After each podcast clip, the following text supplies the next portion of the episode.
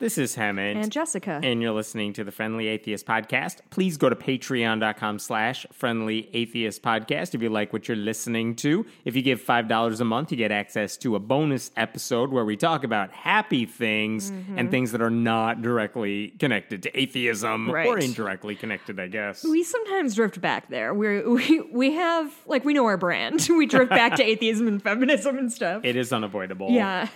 Um, Uh, before we get started, um, if you live in the greater Missoula, Montana area, um, and you are going to be in town on February 1st, come to the Iron Horse at 6 o'clock um, and hang out with me and my husband and at least three other human beings. party in Montana. Yeah, it's going to be great. Very nice. I am super excited because uh, today, as we're recording this on a Thursday night, uh, it marked the launch of a new website that I am part of, and it's called Only Sky. Uh, so I used to write for Patheos for like 10 years, as many of you know. I left uh, like about a month ago for uh, for good. Part of the reason is they basically decided under new ownership, and they have every right to do it. They basically said, we want to make sure our brand is pro religion. So you can write about being like a humanist and an atheist and Right. what that does for you, but we don't really think it's good for our advertisers to see anti religious messages. Yeah, they were narrowing their scope. Yeah, Yeah. ad- advertising makes Um, sense. it's a business Pressures decision. from advertisers, yeah, and that- so I had a choice of right there and be nice, Mm-hmm. uh, or keep criticizing religion and writing about other stuff uh, Mm-hmm. on my own elsewhere.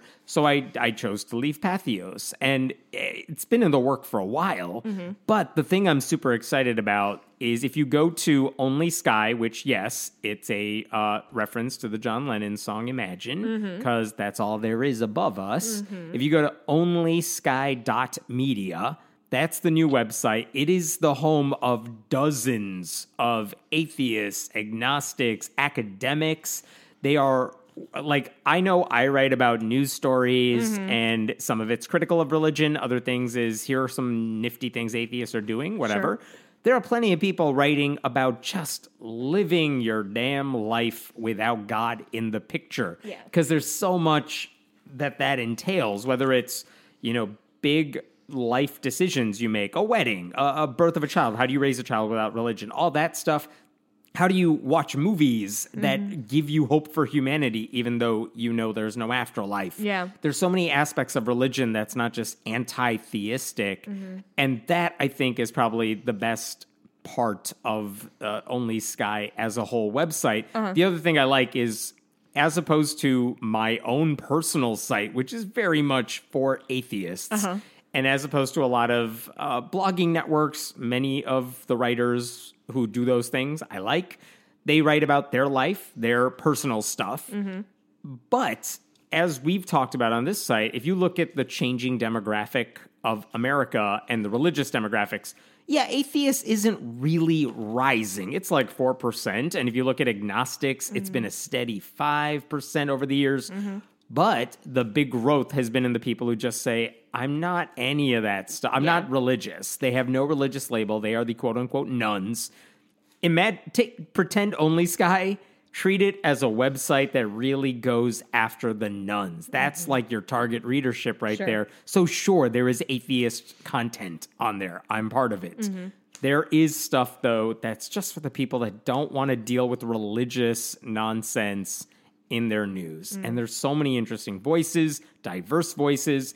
It is overall a progressive, politically progressive website. So you're not going to see all the, I don't know, whatever Lawrence Krauss posted today. That's what I, I. Oh, I didn't see what you're he not gonna today, you're not gonna see all the right wing like We're not gonna have cancel a new culture atheists BS. verse. No. the leftists or Um, whatever they. It's just a really positive site. Good, that's great. With plenty of fair criticism. So, again, I'm asking all of you who listen to this, I'm not asking for money for the site. I'm saying go check it out. I hope you like it. There is a way to follow different writers on there. It's onlysky.media. Check it out. Tell your friends, share content that you like on there. There are podcasts on there. They're going to Oh, cool. be doing videos soon. They're doing all sorts of things. It's really neat. I'm excited to be a part of it. So, that is finally up and running after like over a year of planning. Yeah. The, you know what else is neat? They have like nine staffers and then some. Like most networks do not have certainly Like atheist full-time networks. staffers. Uh, there are several full time. Not all nine they're are full time, full-time. but some of them are. I mean, again, we're just talking about people who are dedicated to making this website work as a hub of information Mm-hmm. Right. for this growing uh, group of nones in America. So that made me super excited. Um, before we get going, I got a postcard in my uh, in my in uh, inbox. Oh my god! Your actual my physical actual mail. physical mailbox with a real red flag on it. Got this po- uh, this postcard, a big one that says it's like Las Vegas style signage, and it says "Stay positive."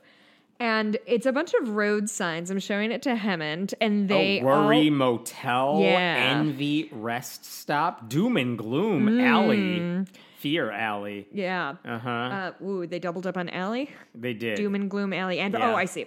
Yeah. Um, oh, and Welcome to Lonelyville is the one that you did not see, which is depressing. uh huh. Um, and it's for the Harvest New Beginnings. I assume church Yeah. In Oswego, which is a hike from here. Like it's it's a little. Well, I guess Uh-huh. I it's mean, they reach to out to the community. Sure. Come on down for your positivity. Right. But what I would love to do is uh, we talk a lot about I toxic all the time. Is this What's not that? a new thing for you? Oh, I get I've these never sorts gotten of, this before. Oh, I get those postcards all the time from local churches. Okay, Just looking for new converts, I new don't think members. I've ever gotten one, but I've certainly never gotten one like this because we talked about. I think just last week, did we talk about toxic positivity? Hmm. Of the this thing that often churches serve you up that like, hey, if you're sad, try not being sad. Things are okay. Come to our church, you'll never be sad again. I want to read. There are four, eight topics that they're going to lecture about over the next eight weeks. Yeah, their sermon series. Yeah, their sermon Uh-huh. series. Join us at Harvest New Beginnings for the sermon series. Stay positive. That will help us journey through an often negative and cynical world. Which is fine. Yeah. It's nice to positivity is not in itself badly, but We these posi- titles what is it? We positively hate gay people. That's pretty funny. You I- didn't think of that, did you? I did right now. Okay, what do they have? Number one is there's really there's nothing to worry about. Oh, So- go on. so we're denying reality right Uh-huh. off the bat. Number two is you really are loved, which is fine. Thanks, Jesus. Number three, it's gonna work out. yeah. Uh Uh, four, ooh, this is a dark one. Every problem has a purpose. Jesus. Um, five, the glass is half full. Quit your bitching, Hemant.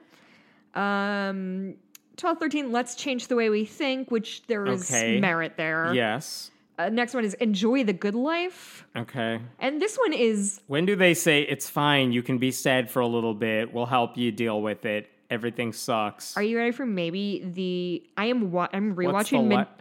I'm rewatching Midnight Mass, and the thing I'm about Uh-huh. to read to you is more chilling than anything in that show. Okay. The last in their series at the end of March, the end is awesome. Oh God. Thanks. The Apocalypse. end is awesome. I mean, listen, I would be lying if I didn't say when I think about asteroids hitting the planet, That'd be awesome. yeah, Well, who among us? like we deserve it at It's this just- point. it's just truly. It was So just what a you're wild saying- thing to happen to me today.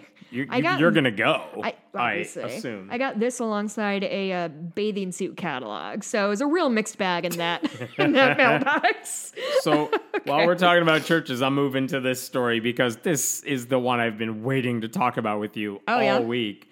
Uh, so last weekend uh, on Sunday, there is Transformation Church in Tulsa, Oklahoma. Mm-hmm. Big, giant church, mega church. It's run by a guy, Pastor Michael Todd, Uh-huh. who I I'll point this out to you to begin with because we're all fam- uh, people who followed this stuff are familiar with the dude. Um, this is a guy who there are Instagram, uh, Instagram like TikTok videos, Uh-huh. videos of this guy crowd surfing during worship service. Oh, Because he's a cool. cool guy. Oh man, they did that in Wayne's World too. That's still the coolest thing I can think of. Um, He he does giant Oprah style publicity stunts where it's like, "Hey church, give us money and then we'll give it away, but I'm going to give it away in a fashion that we can videotape and put on YouTube Sure, and sure, get sure. attention for the church. A third of the budget goes to big bows to put on cars. yes. Uh, so in the past couple of years, yes, he's given away like $3.5 million for houses, cash, and cars to people. I don't actually know how they choose the recipients, but these are church members giving giant donations, Uh-huh. which he then uses as a way to make a viral video. Like, look what our church did. Mm-hmm. Yeah. Thanks to God, and totally not the donations of the rich people who go here. um, he's given away uh, like spent a lot of money on shoes. He's given away six hundred thousand dollars in quote reparations, and I only say quote because I don't know how he's defining that anymore. um, is he a white gentleman? he is not. Oh, he is okay. black. He's black. Okay, Um, so but I don't know what really he. I don't know how he defines that. But Yeah. okay, so this is a guy who loves his publicity stunts Mm-hmm. and getting attention for things that aren't necessarily biblical, but he'll say they are. Okay, so this guy, Michael Todd, gets on stage last Sunday, and let me tell you what he's trying to say. Okay. He's saying all it, it follows your postcard that you got from this church. His whole thing is look, we're all going through rough patches. We might be going through such a rough patch that we are questioning God.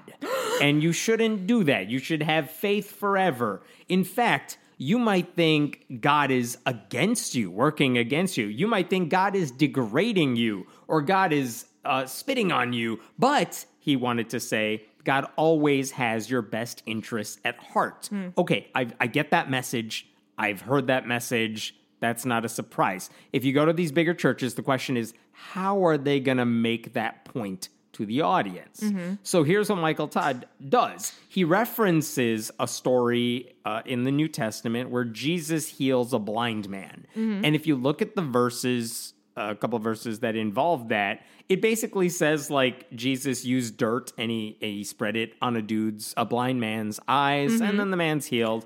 And I think the verse literally says something about how like Jesus, because it was dry mud or something, Jesus spits in the mud, so he makes like a paste Oh, of sorts. Uh-huh. Yeah, I mean, whatever.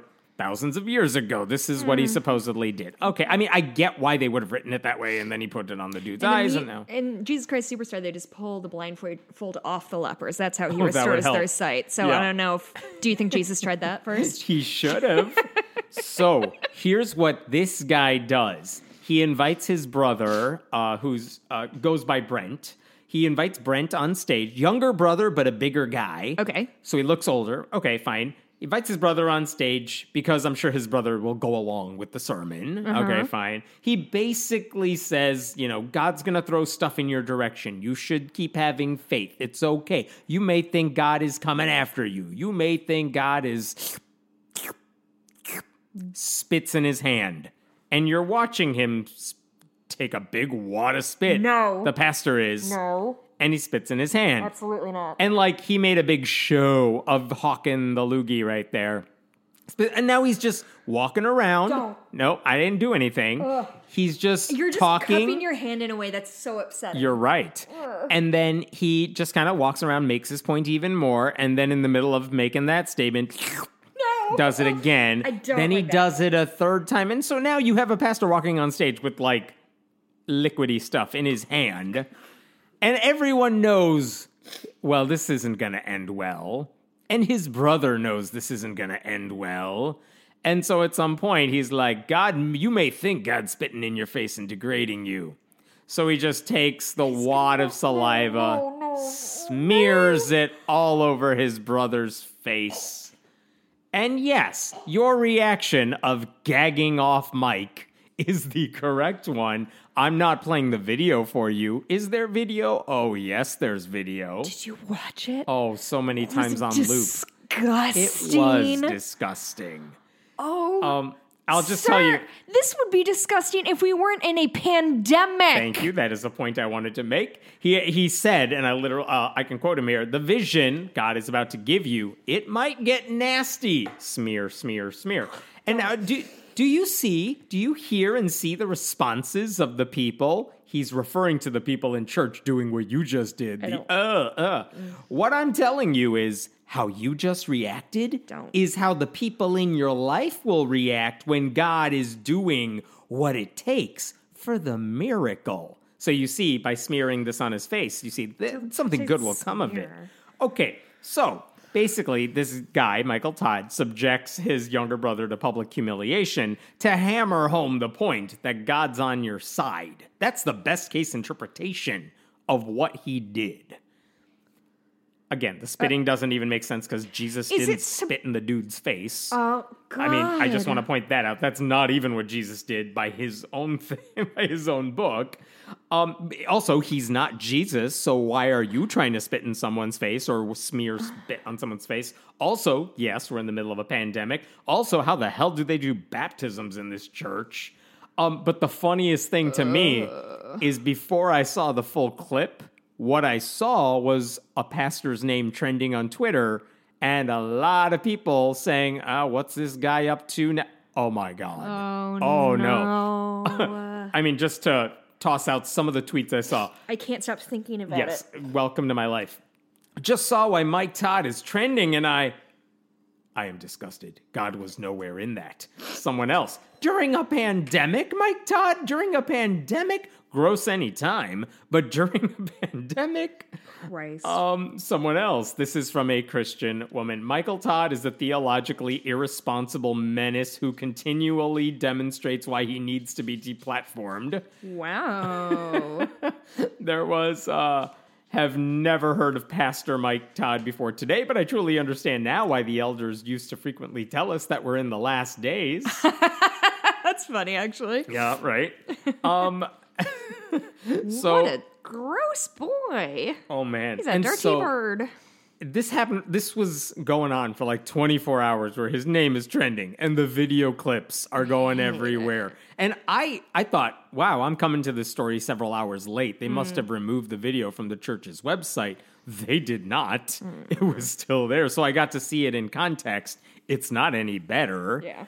um, but about a day after all of this happened, and literally no one's defending this pastor for uh-huh. doing what he did, he basically makes a TikTok where he says, All right, I see what you're all saying.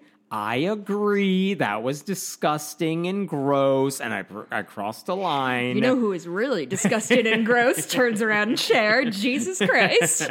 yeah, so he he kind of apologized for what he did, but he here's the thing. He said, "Okay, I crossed the line. I went too far." What he didn't say is that was a dumb stunt Right. at completely. The premise of the stunt where Jesus healed someone, so I can symbolically heal someone. Like he Why doesn't did just it need to be li- I don't. yeah, why was it literal? I don't know. But I mean, look, this is hardly the only stupid sermon illustration to try to get people to remember something. Her. But again, like, what is? I, I'm trying to figure out, and I don't have an answer to this. What went through this guy's head as he planned this out? That he thought this is what people will remember, and like this will stick with them, and they will come to Jesus, Yeah. not run the hell away from Christianity. Oh God, it's so upsetting. Jeez, Louise. Oh man! So he smeared wads of spit on his Why, brother's why face did you? I thought we were done. I thought we were moving on, and Yeah, you you recapped for I- us. I we don't need to. a recap. I'm going to think about this for the rest of my life. Thank you. Yes. I mean, the stories don't get happier from here. Let me go to Iowa. Do you want to go to Iowa? We'll go to Iowa. You got to give Iowa a try. That's what I've always said. so there's a law, uh, a proposed bill.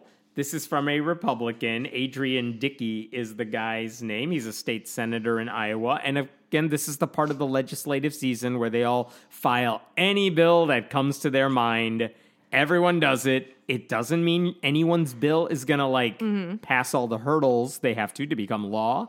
But in a lot of Wait, are you saying politicians are doing symbolic gestures instead of things that will actually help people? let me rephrase that. Oh. Yes, they all do symbolic gestures, even if they know deep in their hearts this is never going to pass. Uh-huh. But sometimes it's not just showboating, like they genuinely want this to pass and they think they can get it done.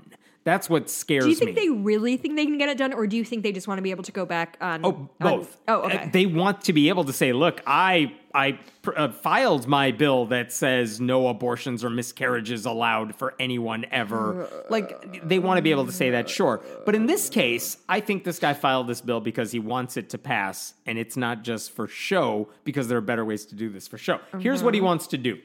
Um, Iowa uh, this year, this school year, just began saying all public schools have to recite the pledge at the beginning of the school day. oh, sure. No you know one- what? There's nothing else Nothing happening else- in the country right now. Well done, guys. Of course, it comes with the same caveats that every other state has, which is if a kid doesn't want to say it, the kid doesn't have to say it. No one has to participate. But like if you do morning announcements or it comes over but the it's intercom, state mandated no- morning announcements, just Yep. like Republicans love state mandate Yes. shit in schools. Yeah. So like they just started that this year. Here's what Adrian Dickey wants to happen. He filed a bill. It would do three things. It would change the law about the pledge in three ways. Number one, every single teacher has to say the Pledge of Allegiance. No. Yeah. And then there was a weird little caveat that said, unless they have a disability that doesn't allow them to say it, fine. Oh, I mean, like oh, if you're deaf, we'll allow you to sign it. Thank you. yeah, I- thank I- you, gracious leaders. it was a weird little caveat there. But okay, he said all teachers have to say the pledge.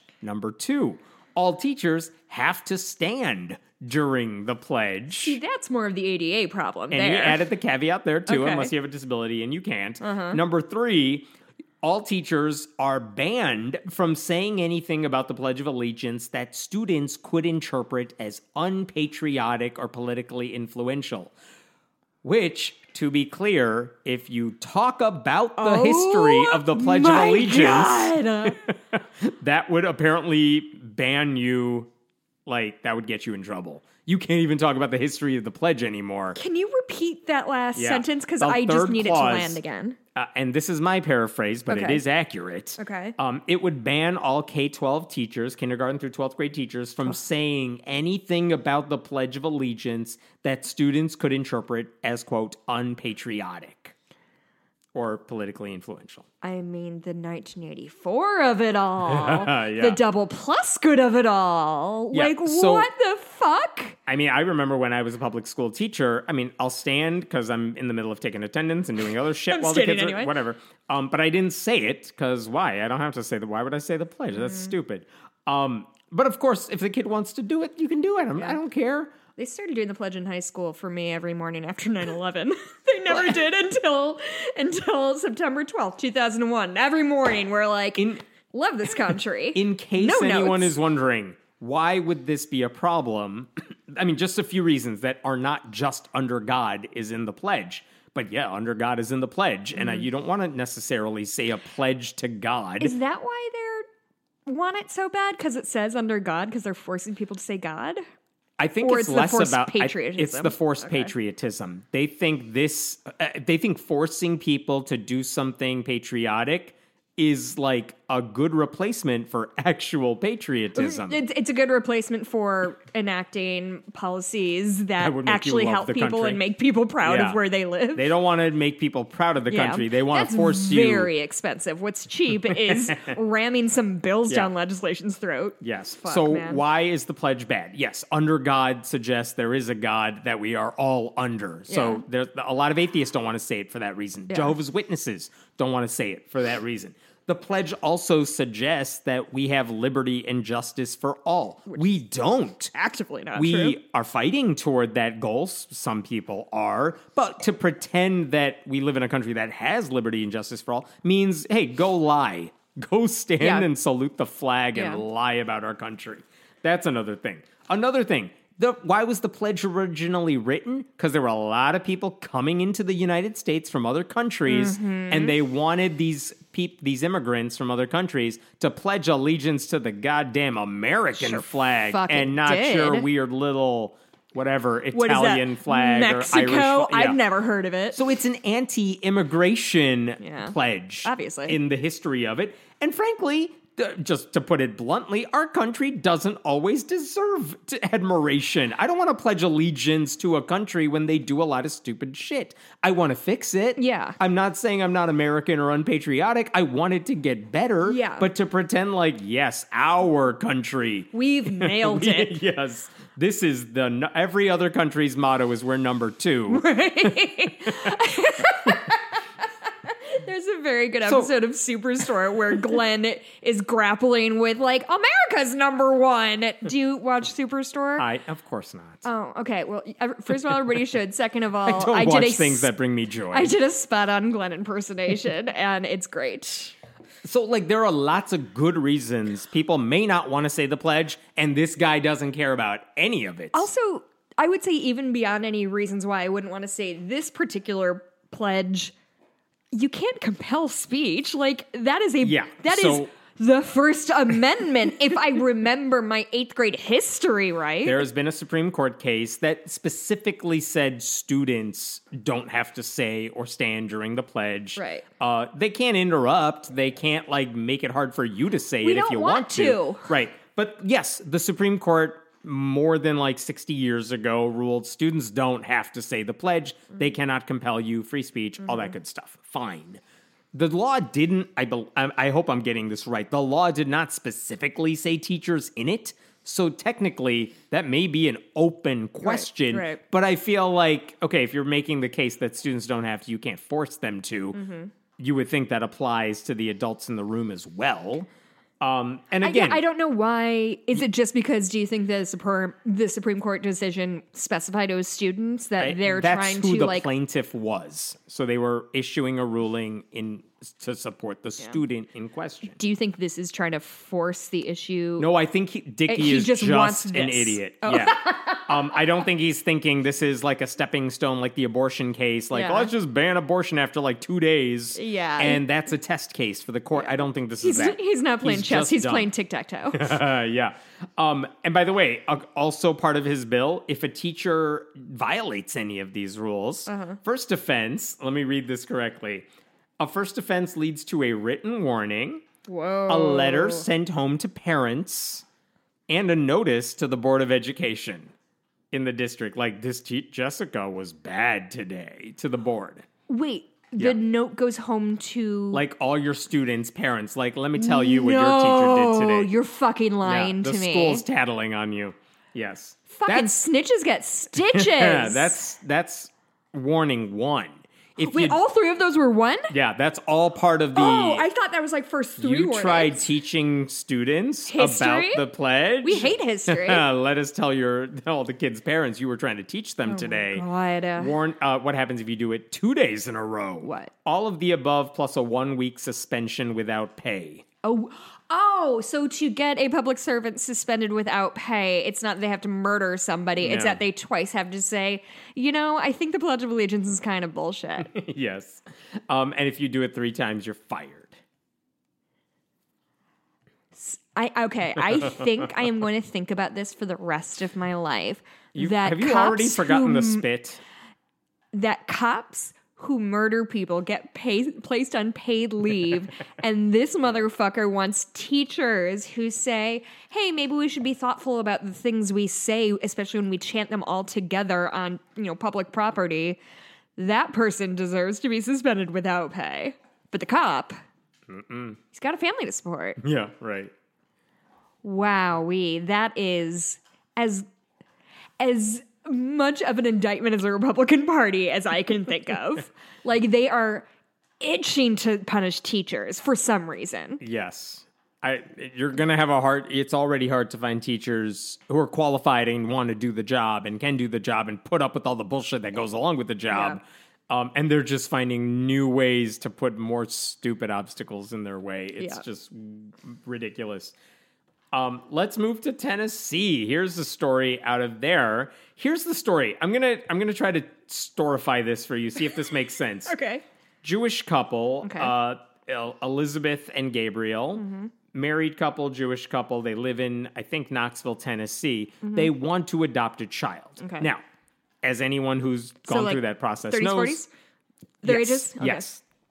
As anyone who's gone through the process knows, lots of hurdles. And if they're doing it right, they like the state wants to make sure you are safe. You will provide a good home. Right. Um, and there's a lot of obstacles. I don't have. I mean, I'm not knowledgeable enough to tell you how much of that is just good policy versus too many obstacles to be useful. Of okay, course, fine. it's an I'll step away for that one. Yeah. So in Tennessee, if you want to become an adoptive parent, Mm. you have to. There's a lot of regulatory steps, and you have to become.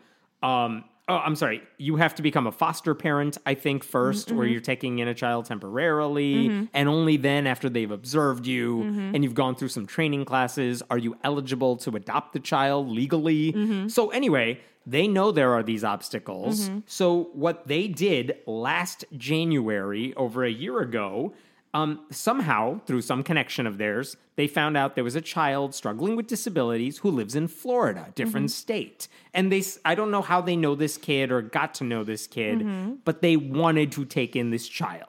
So you have a child who needs a home, you have these parents who want to provide the home, and then it's the government's job to make sure everything is safe and on the up and up, which mm-hmm. makes sense. That's a good thing. So, because they were not from Florida themselves, the process in Tennessee, um, or maybe Florida, I don't know, the mm-hmm. process basically says you got to be certified by a Tennessee agency that says we can vouch for this couple Okay. before they can become foster parents to this child from Florida. And that requires a home study from an agent of the state. Uh-huh. So they observe you, they watch how you work and how you live and make sure it's okay. Mm-hmm. And you have to go through a foster parent training class. Again, okay, you know the hurdles. You can do what you need to do to make it happen. So they're like, all right, come do the home study. We'll take the foster class. Um, so they looked around. Here's the thing this is not just about adopting a child, hopefully, in the future. This is an interstate adoption. Sure. And not every agency is equipped to do that specific type of work. So they looked in their area. Who in our area does this specific type of case? And one name came up, one agency, taxpayer funded, state certified, like it's not Dude's Basement Agency.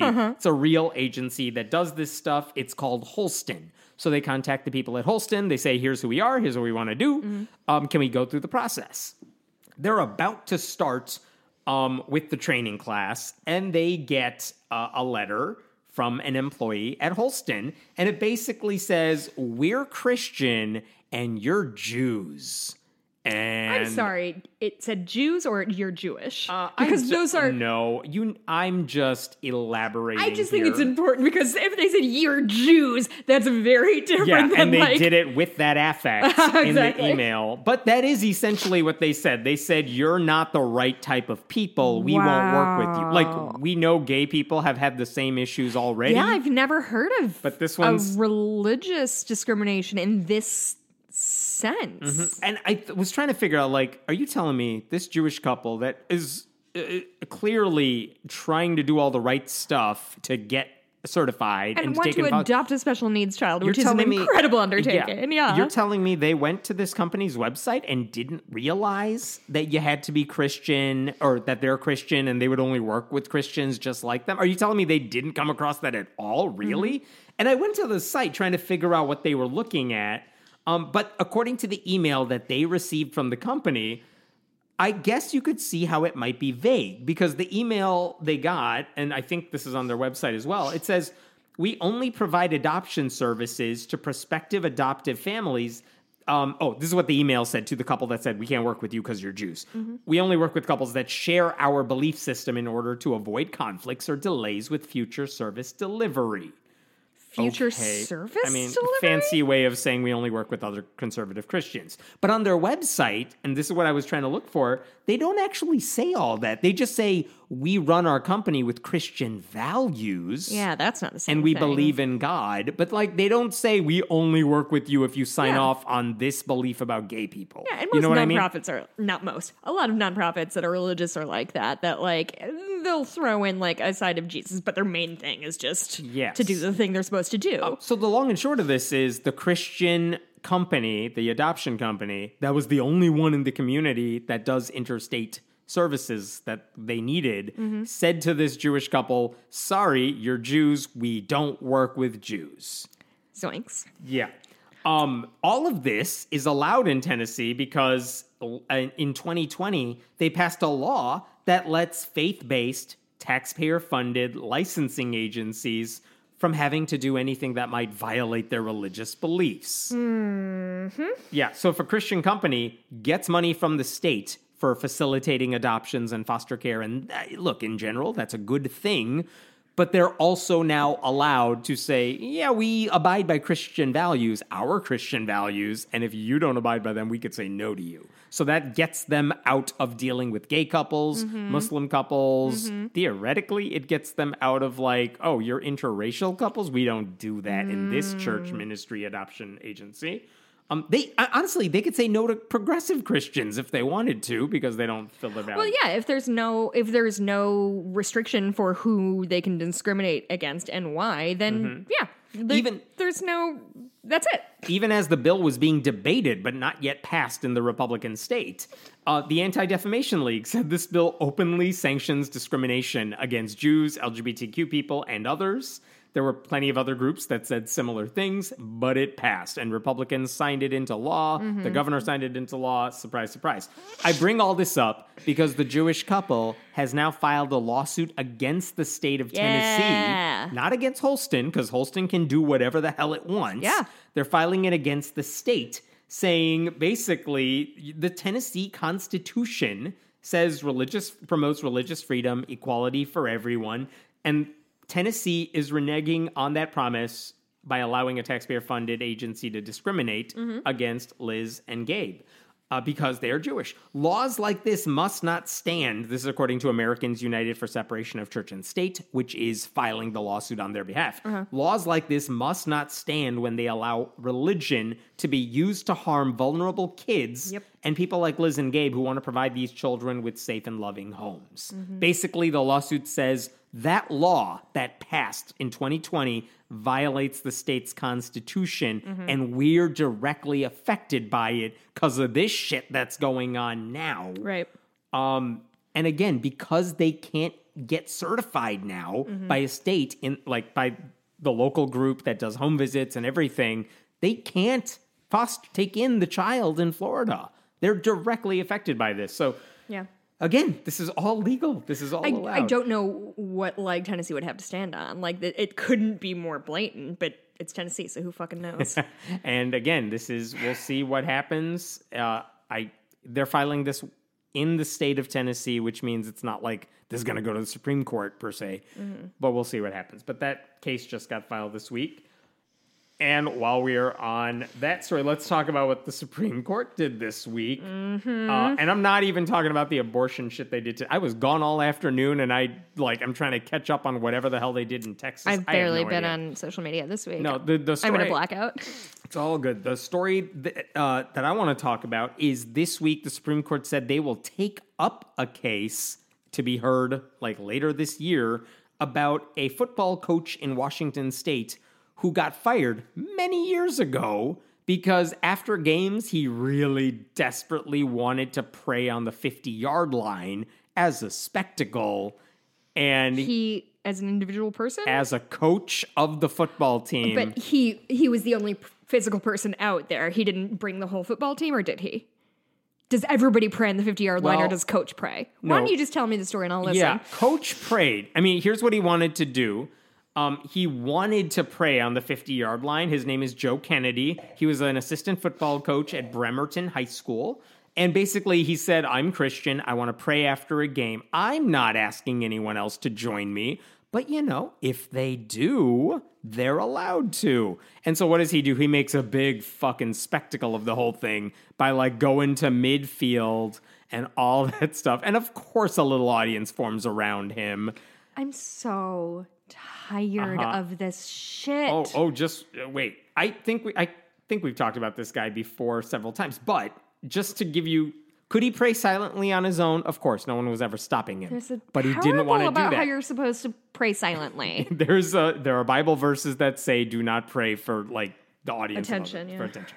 Could he pray in a locker room privately? Of course he could. No one was stopping him. He's not interested in praying. He's interested in the narcissistic, I want everyone to see me pray, mm-hmm. because otherwise, how will Jesus know what I am mean, doing? this is the exact scenario of "Twas the Fight Before Christmas" that the guy wanted to put wanted Yes. to throw an insane Christmas party, and they're like, no, not party, but like spectacle around his house where he lived with neighbors, and they're like, mm, could you not? It's really disruptive, and he's like, fine, I'm only gonna do it even bigger because, like, God forbid any white man is ever told like, hey, could you not? And they're like, yeah, you're right, this was inappropriate and disruptive fucking be self-respective reflective sometimes Yeah, this all happened in 2015, by the way, And we're still banging talking the about. It. Yeah, here's why: because he, uh, the school basically tells him, "Here's our concern: when you, as a coach, like seconds after the football game, want to get on the field, Mm-hmm. everyone's gonna think you're you're representing us Mm-hmm. for a good reason,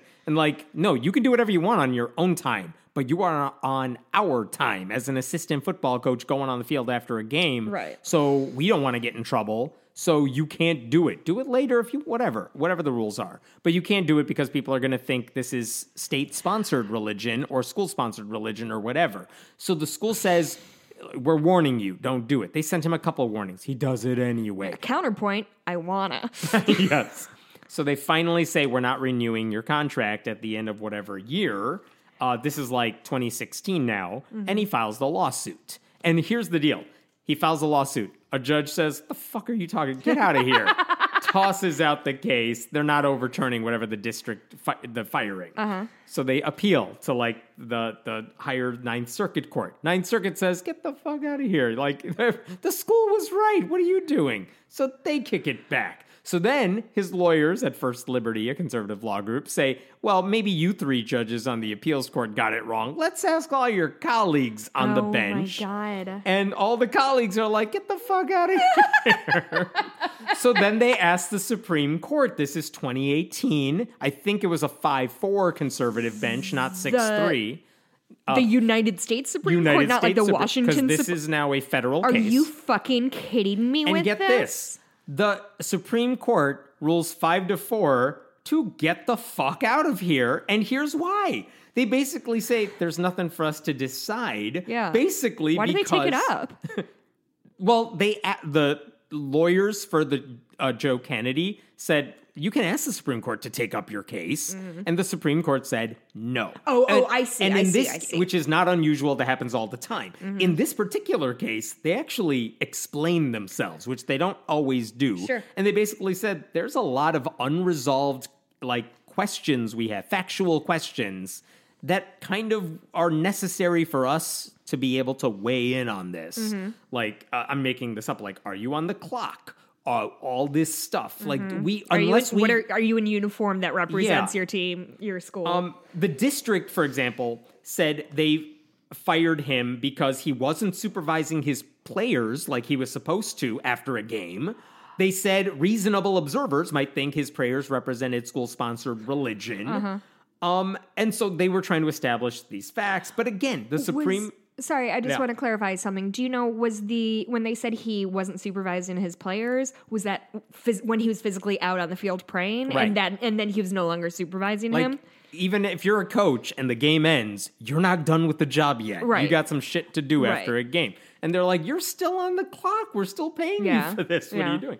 And so even Samuel Alito, conservative justice, said if you can establish you were not on duty at the time, Uh-huh. Um, I mean, that would make our lives a little easier if you want us to weigh in on this. Yeah. But we don't have those answers in front of us in the brief. So I can't, we can't do anything about it. Alito wanted to take Of up course, this case. Alito left the Uh-huh. fucking door open. So the Supreme Court said, we're not weighing in on this. You got to do some more work. So, and by the way, I should say, Alito said four of us would totally have overturned this case if we kind of knew these answers. Wink, wink, nudge, nudge.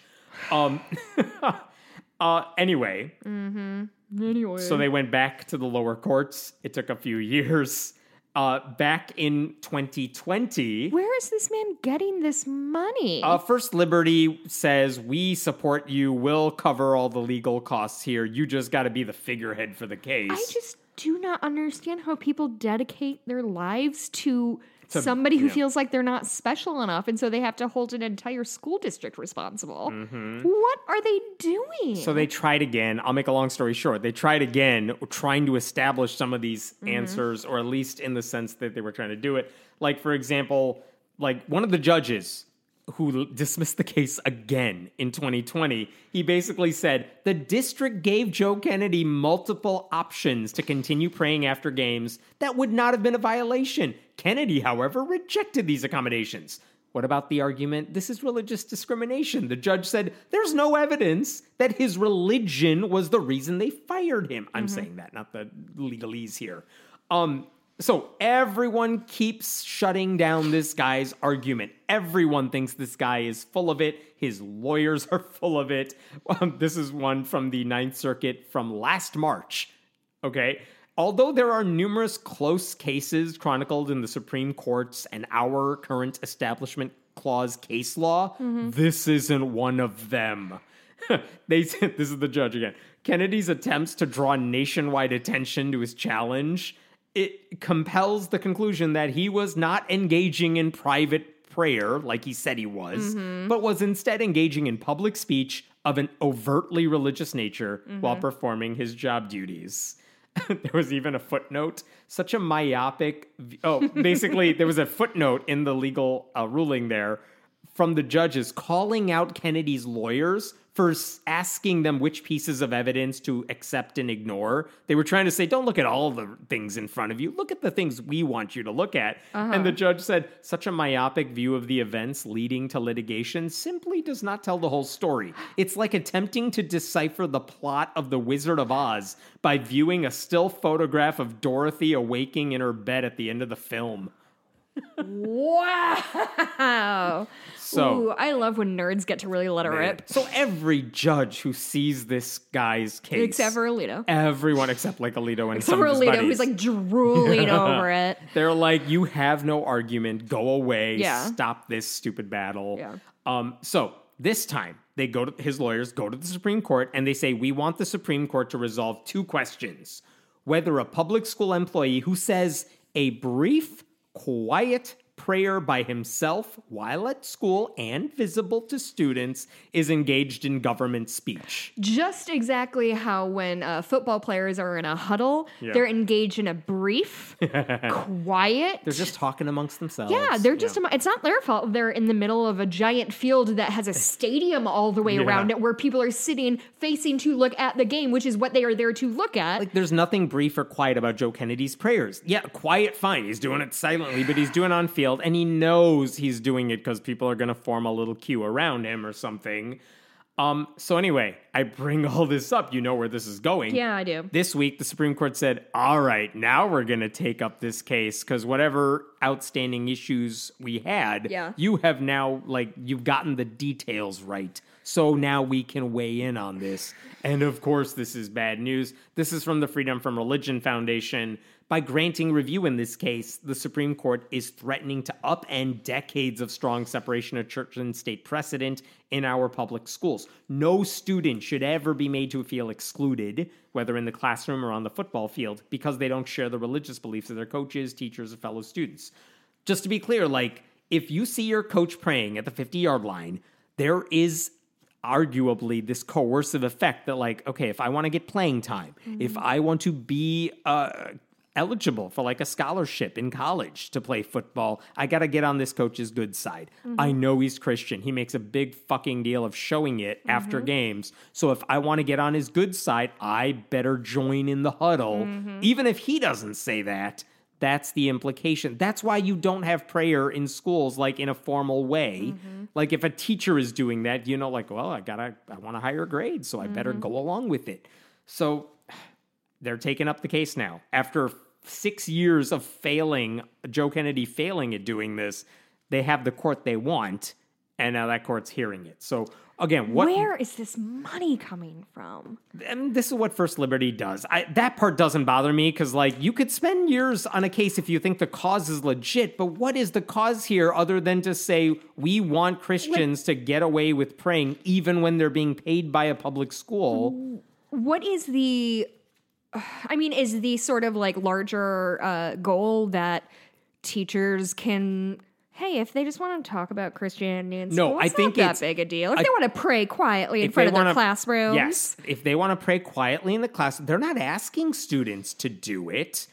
But the implication is, well, if you want to get on my good side, this is what I'm doing, so you know what you got to do. Again, if a coach, a coach is leading a prayer, si- I'm sorry, not leading, but silently praying mm-hmm. while all the students are like in the room or nearby, everyone knows what the expectation is. It is stupid to think that has no effect. And again, if the goal is, do you actually want to pray because you want God to hear you? He doesn't need you to be in the spotlight. He doesn't need you to scream it from the top of your lungs, according to my understanding of Jesus, how the game is played. the need for people like this, like narcissistic men like this, to center themselves in a narrative, and if they if he wasn't especially smart or an especially good coach or especially you know charismatic, he didn't get the attention he thinks he needs, and so he's by fucking god, he's gonna get it, even if it costs millions of dollars in legal cases and traipsing up and down the Supreme Court, like. What are we? Why are we giving men like this attention? I'm so beyond fucking sick of I mean, this they got bullshit. his lawyers got what they wanted after six years, which is they finally got the right judges to look at their case because this is what their movement has been doing for years. Of course, this is That's just, why they kept this case going until they could get the Supreme Court to take it up. They thought they had a setback last year, but they're like, all right, well, let's just ask some different questions. And now we got what we wanted. Like they act like women. Imagine and, if a Muslim tried doing the oh, same oh thing. god, I, like they, they they act like women, people of color are all the ones who like play the victim, but who are the people that are doing these frivolous lawsuits that are getting thrown out at literally every level they're getting thrown out until the asshats that Trump put in are like, oh, oh, restricting uh, atheists' rights. I love this. More Christians in the world? Great. That's my whole goal. That's why I went to law school to make more Christians, I guess. So while we're on that subject, uh, a different case now in front of the Supreme Court this week. It involved, and we've talked about this in the past, the city of Boston outside City Hall. They have like the American flag and I Mm-hmm. guess the Massachusetts flag. And like you can apply to have your group's flag raised outside City Hall. Mm-hmm. Boston City Hall is famously ugly because it's brutalist architecture and people Really? hate that shit. I really There like it go. though. It's cool. And so, uh, again, years ago, someone said, "Well, this is a Christian flag. It, it's been used in other places. Oh, that not that famous." familiar. But he wanted to get it up, and the city of Boston said, "No, we're not putting religious flags up because we don't want people to. Uh, we don't want anyone to get the imp- in uh, belief that the city of Boston is a Christian Have city." Have we talked about this case Yes. before or just something similar? We have talked about this Okay, case. all right. The oral arguments took place this week, but the um, and again, the writing on the wall is that the conservative justices are totally gonna be fine with the flag going up. The question is, how broad is their ruling gonna be? Um, like, do they just say if you allow any flags to go up, then a Christian flag can, like a religious flag, can't be excluded from the list if you allow anything? Or do they say, like, I I don't know how broad you make it. I should say, the ACLU, They're probably Nazis in, who live in Boston. Well, Maybe they should fly that guy. that is an argument that was made by the critics. Like, you can't let everyone go up. There are reasonable restrictions. Like, you can't just uh, say, well, if you allow anything, then literally everything has Mm-hmm. I to mean, go. there's flags for everything. There's a flag for like BDSM leather daddy kink. There's literally a flag for it. It's blue and black with a heart to- on it. Mm-hmm. Oh, okay, thank you. Um, Heart, not a heart on.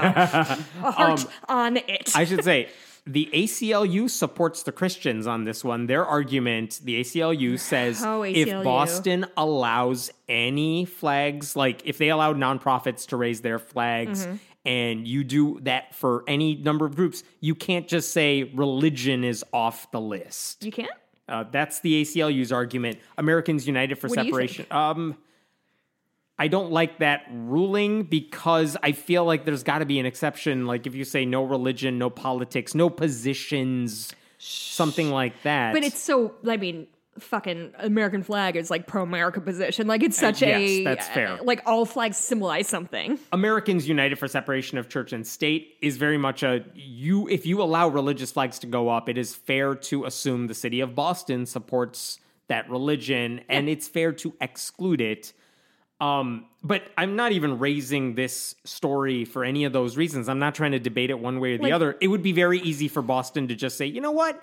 We're not putting up a third flag here or whatever. Just say no flag. We just put up the American flag and the Massachusetts flag, and now we're done. They could totally just do that, and we're done with this. Oh. Wait, wait. At present, Mm-hmm. how many flags are there? I have no idea. Okay, so it, it is multi. It's more than just. It's not It's like there's two one. and they want to put the third in. Yeah. It's like six and they want to put a seventh or something like that. It's probably smaller than that, but Oh, uh, okay. I- so it's not. So what I'm saying is, this does not look like, like you know, in and baseball stadiums, how they have like the, a million pennant, the all the like- pennants and things like that. It's not that. No. It's just like a few flagpoles. Yes, it's just a few of them, and they've said if you want to fill out the application to put up your group's thing, you Sure. could do it. But they've basically said, yeah, but no religion. I think they also said no politics, something like that. Yeah, I was gonna say like they wouldn't. Nobody would put Here's- up like a Green Party flag. here's that's because they don't have the numbers to apply or the organization. None of them can make sew. There you go. So the reason I bring it up is in the middle of the oral arguments, Uh-huh. as as the commissioner, uh, I'm sorry, as the justices are asking questions, uh, Neil Gorsuch, the Trump appointee, said this. Uh, as I understand it, this commissioner of Boston, this commissioner said that he thought it he was concerned about the so-called separation of church and state. So Neil called. Gorsuch. Neil Gorsuch referred to this guy raising a question about separation of church and state, and Gorsuch himself said, so uh, you know, he complained about the so-called separation of church and state. We're fucked. Gorsuch is like, oh yeah, this idea that you know isn't worth taking seriously, as if the principle doesn't exist, as if the Establishment Clause is a suggestion. I mean, I, I've been thinking a whole lot about the Democrats versus Republican of like operating dirty versus operating clean and blah blah blah. blah. Mm-hmm. And I really think that when your goal is to genuinely help people, it feels awful to be like underhanded about it. Yeah. But if you if your goal is to oppress or hurt hurt people or take things away from them, there's no moral quandary there. Like that's absolutely no problem, and that's just sort of what it feels like. Like I think if I was presented with a case as a liberal, while I would certainly probably err toward the left, I wouldn't do it blindly, certainly. I would be thoughtful, but I do not believe that an Alito is thoughtful about it. I believe Right. Alito starts with how can this be a conservative ruling and works backwards from there. Yeah, And I mean, the problem with the Supreme Court is like we know damn well how they're going to rule on all these issues. There's Yeah. no suspense anymore because Yeah. no one is seriously thinking they are weighing Right. The legal arguments, and it could go. I mean, in theory, it should always be like, who knows how they're going to go? But of course, Mm-hmm. we we know. know, and Republicans specifically bring on people Mm-hmm. who have passed that litmus test on their issues. Mm-hmm. Like you don't put Amy Coney Barrett on the bench unless Right. you know damn well what she thinks about abortion. Yeah. No matter how much she lies about it and, says, "I have no assuming opinion." she'll live for another fucking 60 years or Right. whatever. Like, And here's the thing about Gorsuch's comment about church state separation being like so called. Yeah. Like, okay, that's him. Brett Kavanaugh once praised the late Justice William Rehnquist because he said a wall between church and state, quote, was wrong as a matter of law and history. Wait, I thought everything the founder fathers, founding fathers said was canon and perfect, and we can't ever, ever second guess anything they say. Well, the revisionist Christian history says the founders never wanted separation of church and state. even though it's Nope, like didn't famously happen. in a You're letter from looking John at Adams a fake to- one that ain't in the okay. Constitution. I know my Barton. Um, Clarence Thomas once wrote a dissent that basically said Establishment Clause rulings by the Supreme Court were all hopelessly awry. And that basically his philosophy here is okay, the federal government doesn't get to say we're a officially Christian country, but if states want to do it, they're allowed to. That's Clarence Thomas's Maybe position. that is the most like sinister thing about Republicans is like, and they really hold this idea that anything the government says on a national level is bad because no one thing is good for everybody. But if your state, you know, like Texas, which is bigger than fucking Europe, if they want to restrict all your rights, check on that. Yes, I agree. They're very much states are allowed to do anything they want, and the government can't stop them, more or less. What uh, Sam Alito has described religious neutrality as a move that's aggressively hostile to religion. Coney Barrett has a track record of privileging religion over secularism. John Roberts has thrown plenty of rocks at like the wall of separation. Again, none of this is new. They're all like this, but it was kind of jarring to hear one of them so openly put it that way instead of even trying to code it. Mm-hmm. Uh, Hemant, I have an Yo. apology to make to the people of Is Texas and the people of not Europe. bigger than Europe? Um, the United States is about the size of Western Europe. If you if you cut off ballpark. Spain and include part of Turkey and Russia. Uh-huh. Listen, I I think my point stands. However, I just want to be on the record when I'm wrong. I admit it almost immediately. Texas is not bigger. I fact my, chel- my I fact check myself live throughout my Very life. nice. Uh, here's okay. I'll leave you with a positive story about the law. California just filed a lawsuit against the Christian health insurance, and I use big quote hands for health insurance. Uh-oh. Christian health insurance company Aliera, basically saying, I'm quoting here, they preyed on consumers who, in many cases, thought their monthly payments were used to help others who shared their faith and religious beliefs. No. And we've talked about these types. I mean, John Oliver did a segment on it last year. We've talked about these before Oh, because so it was just a general healthcare uh, ministries. televangelist type deal. Is that what it was? Here's what it is. Okay. A lot of these healthcare ministries w- don't want to participate in like Obamacare or any real insurance thing. Uh-huh. So they're like, listen, Christians, here's what we'll do. Every month, Jessica will send us X amount of dollars, and or actually, I sorry, sorry, Mm-hmm. Oh. let me take that back. Okay. we will send Jessica a thing that says, Jessica, for your uh, what do you call it per month? tithe donation for your uh, Copay? Deductible? copay. Thank you. Yeah, for your insurance payment this month, you're just gonna send a check for X dollars to Bob over there Get who's the suffering for this. fuck this. out of town. And in theory, you're like, wow, my money is actually going to another Christian who needs it. That's how it should work. And when I'm suffering. well, and Jesus famously said, "Only help other Christians, don't help anybody else." Yes. So they're getting it. Um, and when you're sick, Yeah. then they will help you. That's the plan. That's how this, in theory, is supposed to work. The problem is Capitalism always helps people, so I don't Uh-huh. see this being any kind of issue. Yeah.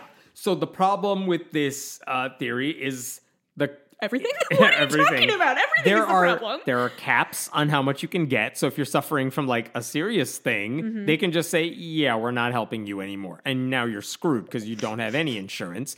It, they all of these places have morality clauses.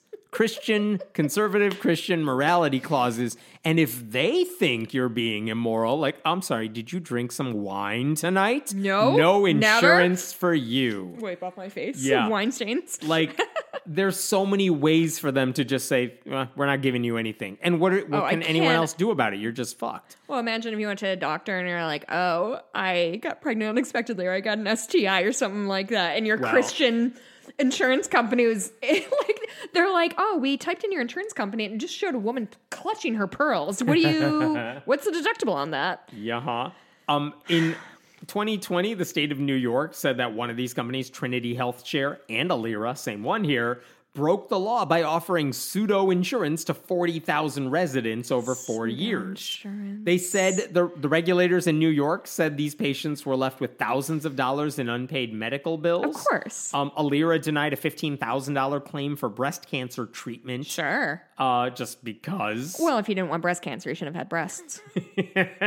Anything to punish people with breasts. Yeah. Yeah. exactly. So, like, look, it's not insurance. That's the point. None of these things they're selling and passing off as insurance. It's not insurance. It's it's gambling. Yeah. Because it might just go away the Well, second you need it. Ned Flanders famously doesn't get insurance because that's a form of gam- gambling. Simpsons. there you go. Um, So California, boy. California's Yeah. Attorney General sued Aliera and the family that founded Trinity Health Share, which is going under a different name now. And I want to read some of the press release here. Uh-huh. They collected hundreds of millions of dollars in monthly premiums from thousands of Californians. hundreds of Uh-huh. millions. And here's the thing rather than pay its members' healthcare costs, the company declined claims and retained nearly 84% of its members' contributions. leaving- 84. like, what are their overheads? By the way, the, Amer- the Affordable Care Act says insurers, it requires insurers to spend at least 80% of premiums. That's the word I was looking for earlier. They say you got to spend 80% of premiums on health yeah. uh, care. And yes, I know The you have 20% is overhead. admin fees, Yes, yeah. exactly. These people keep 84% of That member contributions. Wild Uh-huh. shit. And he, the California says Aliera's sham business is unlawful, and our lawsuit seeks to ensure that they are held to account to pay the price for the Californians they lured in and cheated. Um, will it work? I don't know. I hope it does because this. I mean, again, they are duping gullible people. Yeah. with Jesus into doing this, and again, these people are. Go- well, They don't deserve if they need this. help, if they need help, they're not going to get it. There's a chance, a good chance, they're not going to get the help they need. I just true okay. Listen, I understand fundamental greed, and I understand capitalist bullshit. I understand all those things. It truly shocks me ev not every time. It shocks me the amount of full on Christian scammers we see. You know what I mean? Of like mm-hmm. not just oh, we tried to do this in good faith, but none of us knows what the fuck we're doing, and so we sort of fucked it up, which honestly this might be part of because I feel like we see that a lot of like we just assume somebody who starts a business knows what they're doing with that business, but there's no test. like they don't know. And I've worked for plenty of places where it's extremely clear everybody's in the office like, "Oh, I don't I don't know. Did you know they can do that? Can we do that?" God, God, the faith we play we pay the faith we place in businesses being ethical is absurd. yes. Uh, I got okay. This is a quick one, and then I'm all done. Okay. But this one I didn't want to give up on. Uh, You know, Answers in Genesis, Sure the do. Creation Museum, Ark People. They have their own science journal. Uh, it's called. Science journal? you can both of those words have quote hands around them. Uh-huh. It's called Answers Research Journal, and they're like, look, we have a peer-reviewed journal many times that we publish. re-review the same fucking book? I mean, listen, it's almost part of me is like I'm sad every time I see an issue because it's like, why are you tricking people with using big words that Now- you know they won't understand? Now, Lot's wife turned to salt, so we find that a lot of Christians have high sodium issues. Like, what Yeah. are we doing? What they actually do is they're like the Grand Canyon. We investigated a rock, and here are very specific things that most people would never understand about rocks because it takes specialization. And then they distort and say, "See, it must have been a flood."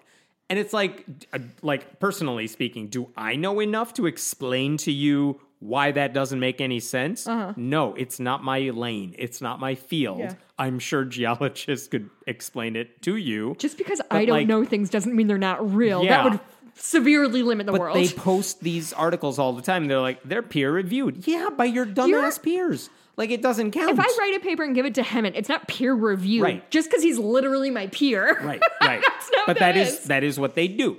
Um, so they publish this journal. But and there's one article that just came out that I uh, seriously, it takes a lot for me to be surprised by what Answers in Genesis I don't does. think I can be surprised but, anymore. Um, you know the Tuskegee syphilis study from decades ago. Mm, I do. short version of it is they took a lot of black men who Mm-hmm. had syphilis. They had a way to help them, but the doctor said we want to test the long term effects of syphilis, so we're not going to give you the cure that we have available. And it's- let's see what happens. and so they basically a bunch of people ended up being in a medical study that they did not consent to, and Right. it did a lot for ethics in medical uh, testing. yeah, just like the worst case scenario of terrible. it led to African Americans saying, "I don't trust the medical establishment" for good reason. There's generational trauma that goes Yes. along with this, and and to be clear, we're not talking like oh it was two year study or whatever. We are talking these men's entire lives are ruined because Yeah. they have syphilis and they go and they cannot get the help they need because they're part of the study that requires them not to mm-hmm. because they're get in the. VA Okay. and they're all. T- uh, it's it's truly Okay. monstrous. So I bring that up. Answers in Genesis agrees it was a monstrous study. Of course, they're they're saying that. We're all on the same page when it says that was awful. That must never ever happen again.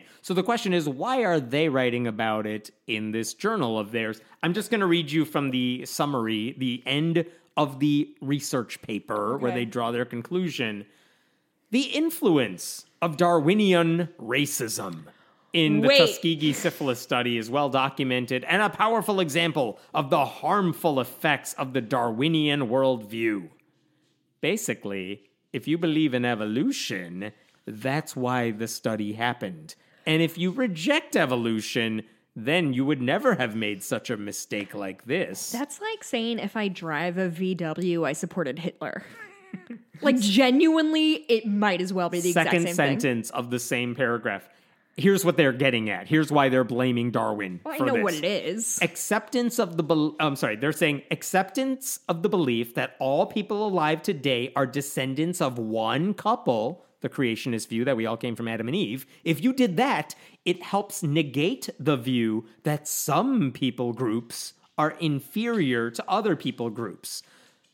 So their argument is if you Oh. believe we all came from Adam and Eve, Then we're you all would- equal. then We're all brothers and sisters and cousins. You would never see color for anything. But Darwin Mm-hmm. is racist and evolution is racist, and that's why these uh, the researchers were so awful to the black people in this study. Mm-hmm. Therefore, everyone should be a creationist. That's where they're going with this. Uh, I just came up with a really funny joke that I wrote down for posterity. Uh huh. Um, have you ever heard the stereotype that um, lighting designers have a lot of trouble lighting black people, like dark people with darker skin? Okay. Have you ever heard of this? Uh, I don't know. Uh, essentially, I mean that's sort of the long and short of it. If I've heard makeup artists have trouble because they didn't come prepared. I mean, Like- basically the same idea is they just they're always lighting for the white person in the Right, room. So if you see a lot of dark scenes, my husband's coming up. I'm sure he has something to add. If you see a lot of dark scenes with a white person and a black person, almost always that the white person is like defined and well lit, and the black person oh, is Oh, like really? a shadow with teeth. Okay. because they just don't light the person. So the joke I wrote was, Mikey, this is a joke I just wrote. I don't see color. Signed every lighting designer in Hollywood. Is that a good joke? Because like they're like, oh, I don't see color. I just, I just treat everybody you the know There's same. no one laughing on the other end of the podcast. no, no, no. Mikey's just really far I away from the the height. He's la- you know, he's from- laughing really Oh, hard. you are he's correct. just so far Thank you. away. Okay, here's the thing: the joke technically works, and that's all I care about. So fuck you both. I'm Again, the funniest the- person in this room, including the dog. Their last mic drop sentence in this paper is all humans belong to one race, the human race, and they cited Ken Ham for that last oh, statement. that's embarrassing. By the way, this week, as people celebrated Martin Luther King Day, I, one of the things that was going around on Twitter was a letter from Tim LaHaye, one of the co-authors of the Left Behind Apocalyptic End Oh, Time Jesus, series, who's yeah. dead now, writing a letter to Wheaton College in like the 1960s because they had invited MLK to speak at their school, and Tim LaHaye was like, "How dare you invite him?" Really? Because, of course, before abortion became the thing for conservative Christians, they were all for segregation. And, like, they just don't want you to remember that part of their history. Yeah, Th- I, I think that's the other thing is when uh, a lot of times we see uh, Christians and conservatives co-opt. Um, didn't mean to alliterate like that. Co-opt uh, the idea, the concept of evolution of only because it's if you reduce evolution to one thing, it's the strong survive, right? Yeah. That's that's all Yeah. it is. Survival of the fittest, which is the not a thing that Darwin said. I yeah yeah. First of all, not a thing he said. Second of all, we're not animals. Right, I mean, we are animals, but like nobody who actually nobody uses evolution to be like. Well, you know, humans are. Well, that's a stupid one. Elephants are further down the evolution chain than, say, uh, uh, All these other animals. all these other things. So they're better than this. Like Mm-hmm. nobody does that. You just respect things where they are and how complicated they are.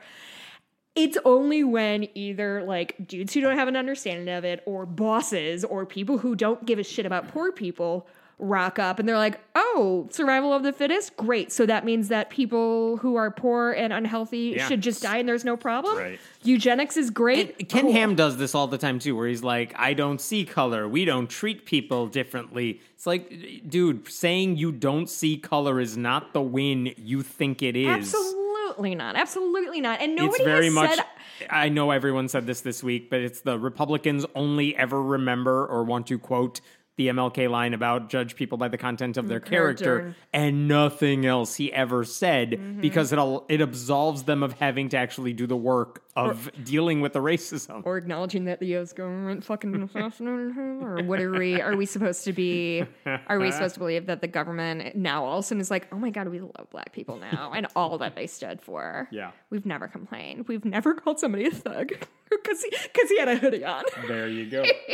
That's all I got. okay. My last plea to all of you go check out onlysky.media. We've been working on it forever, and that's where I post now. And I would appreciate if you go to the page, find my stuff. You can literally follow me on the site. Mm-hmm. There's a button for you to do that so you can get my stuff. Go there. It would mean a lot to me. That's excellent, and I'm sure you'll post it in the Facebook group and on Discord.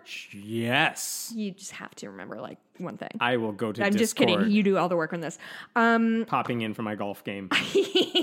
um, I want to shout out quickly. Uh, I want to say thank you to the uh, the guys from God Awful Movies. Um, they shouted me out in their their um, uh, bonus episode where it was like a mailbag episode. Okay. Um, and somebody in the the um, Facebook group was like, "Hey, Jess, loved hearing your shout out," and I was like, Aw. "Oh, what's going on?" I had no idea. It turns out it's like behind a paywall, so I couldn't Oh. see it. And so uh, one of the listeners, I'm so sorry I didn't write down your name. Literally, just like Recorded that. recorded on That's her cute. on her phone and sent it to me and I don't want to admit how many times I listened to it because they were a very complimentary and I'm very hungry for that kind of thing. There's there's a hole inside me. It's called depression and it's only filled with strangers love.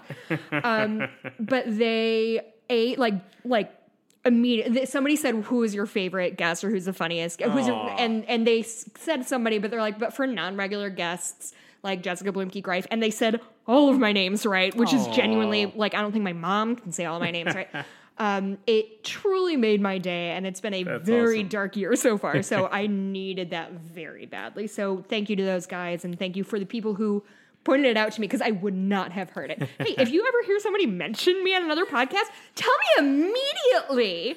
I need to show my parents that this is a real job.